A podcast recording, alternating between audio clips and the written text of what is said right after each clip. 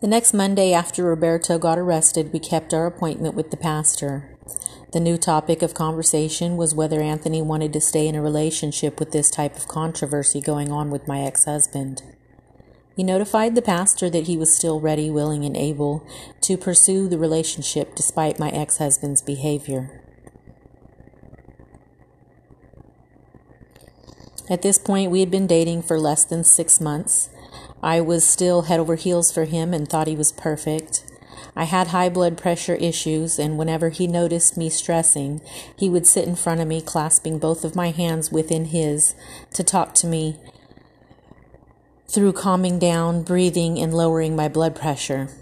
I endearingly referred to him as my presence of calm. He made it appear to me as though nothing ever bothered him. Soon all that started to slowly change. Even though he kept up the facade of a perfect relationship from the outside looking in, I started to see multiple things that I was not aware of that had been hidden from me in the beginning. One day he got a telephone call on his cell phone while he was in my apartment. He became very upset by this news from his brother. He left without much explanation. At first, he told me it was a close family friend that had died of HIV. After that night, he apparently relapsed if he had ever really been clean at all. I started noticing small changes like he wouldn't answer the phone, then he would finally respond the next day. He would tell me he just fell asleep. The types of things that seem odd, but you don't really think that much about them until they start to add up. One night he decided to spend the night at my apartment, even though the majority of the time he insisted that we not sleep together. I woke up at 2:30 a.m. to find that he was not in the bed. When I walked in the living room, he was on the telephone in the dark. He told me he was talking to his daughter in another state, but his demeanor appeared as though he were doing something that he should not have been doing in my living room in the middle of the night while I was asleep with my daughter in the next room. I eventually found out that among other things, he had an addiction to calling free hookup chat lines. That's what he had been doing that night in my living room, masturbating on the phone.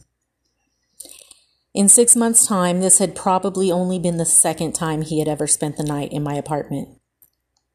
Shortly after that, my daughter said she did not want to live there if I was dating him. He stopped spending the night. She would not tell me anything specific, she just said it was a feeling she had. I worked night shift and slept during the day. My daughter complained that I was never home, so I started looking for a day job or to try to change shifts.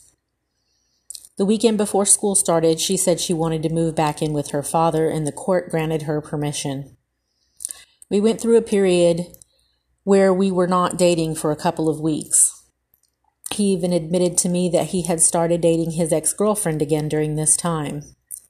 This is when I started to find out that he had never really even severed ties with her completely.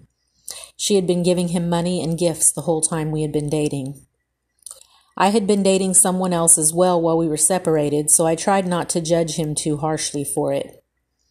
One night at work, I was torn, praying silently to myself while I worked, and I heard a voice in my head say, Be his partner, be his helpmate. When we finally got back together, he claimed he had broke it off with her completely. Our first date after getting back together was the Riverfest event in Ellis, Kansas, where they had a karaoke stage set up.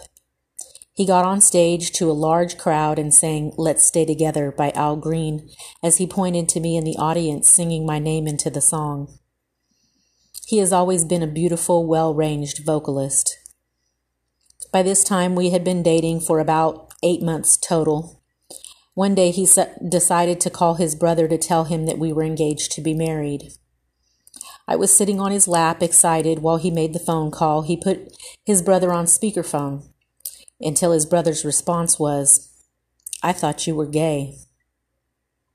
This is the point that he explained to me that he had been molested as a child by the minister of music from his father's church at a very young age, which lasted several years.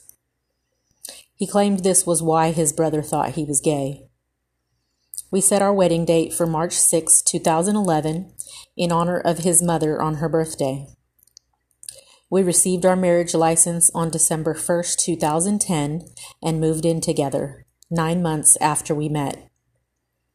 The weekend before Christmas, we planned a trip to his hometown in Wichita, Kansas to visit his family and invite everyone to the wedding. The weekend went well until I woke up in the middle of the night and he was gone. He had left me in a motel in a town I was not familiar with, with no transportation. By checkout time the next morning, he had still not returned or contacted me. I had no choice but to call his brother I barely knew because he was the only person I knew in Wichita at the time. His brother picked me up and took me to his house. When he finally arrived at his brother's house with the rental car, there was blood in the back seat and his glasses were broken. He claimed he got jumped and robbed. On the drive home, he apologized. Then he finally told me the truth. He admitted he was not an alcoholic. He was really addicted to crack cocaine and had been since 1983.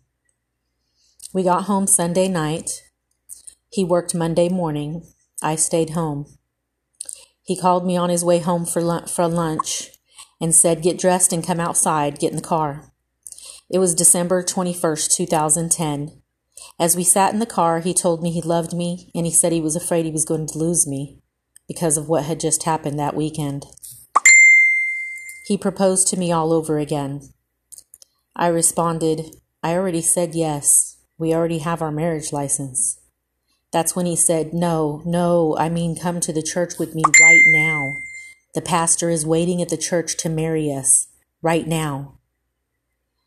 So we went to the church and got married the Monday before Christmas in his work clothes on his lunch break with only two witnesses present.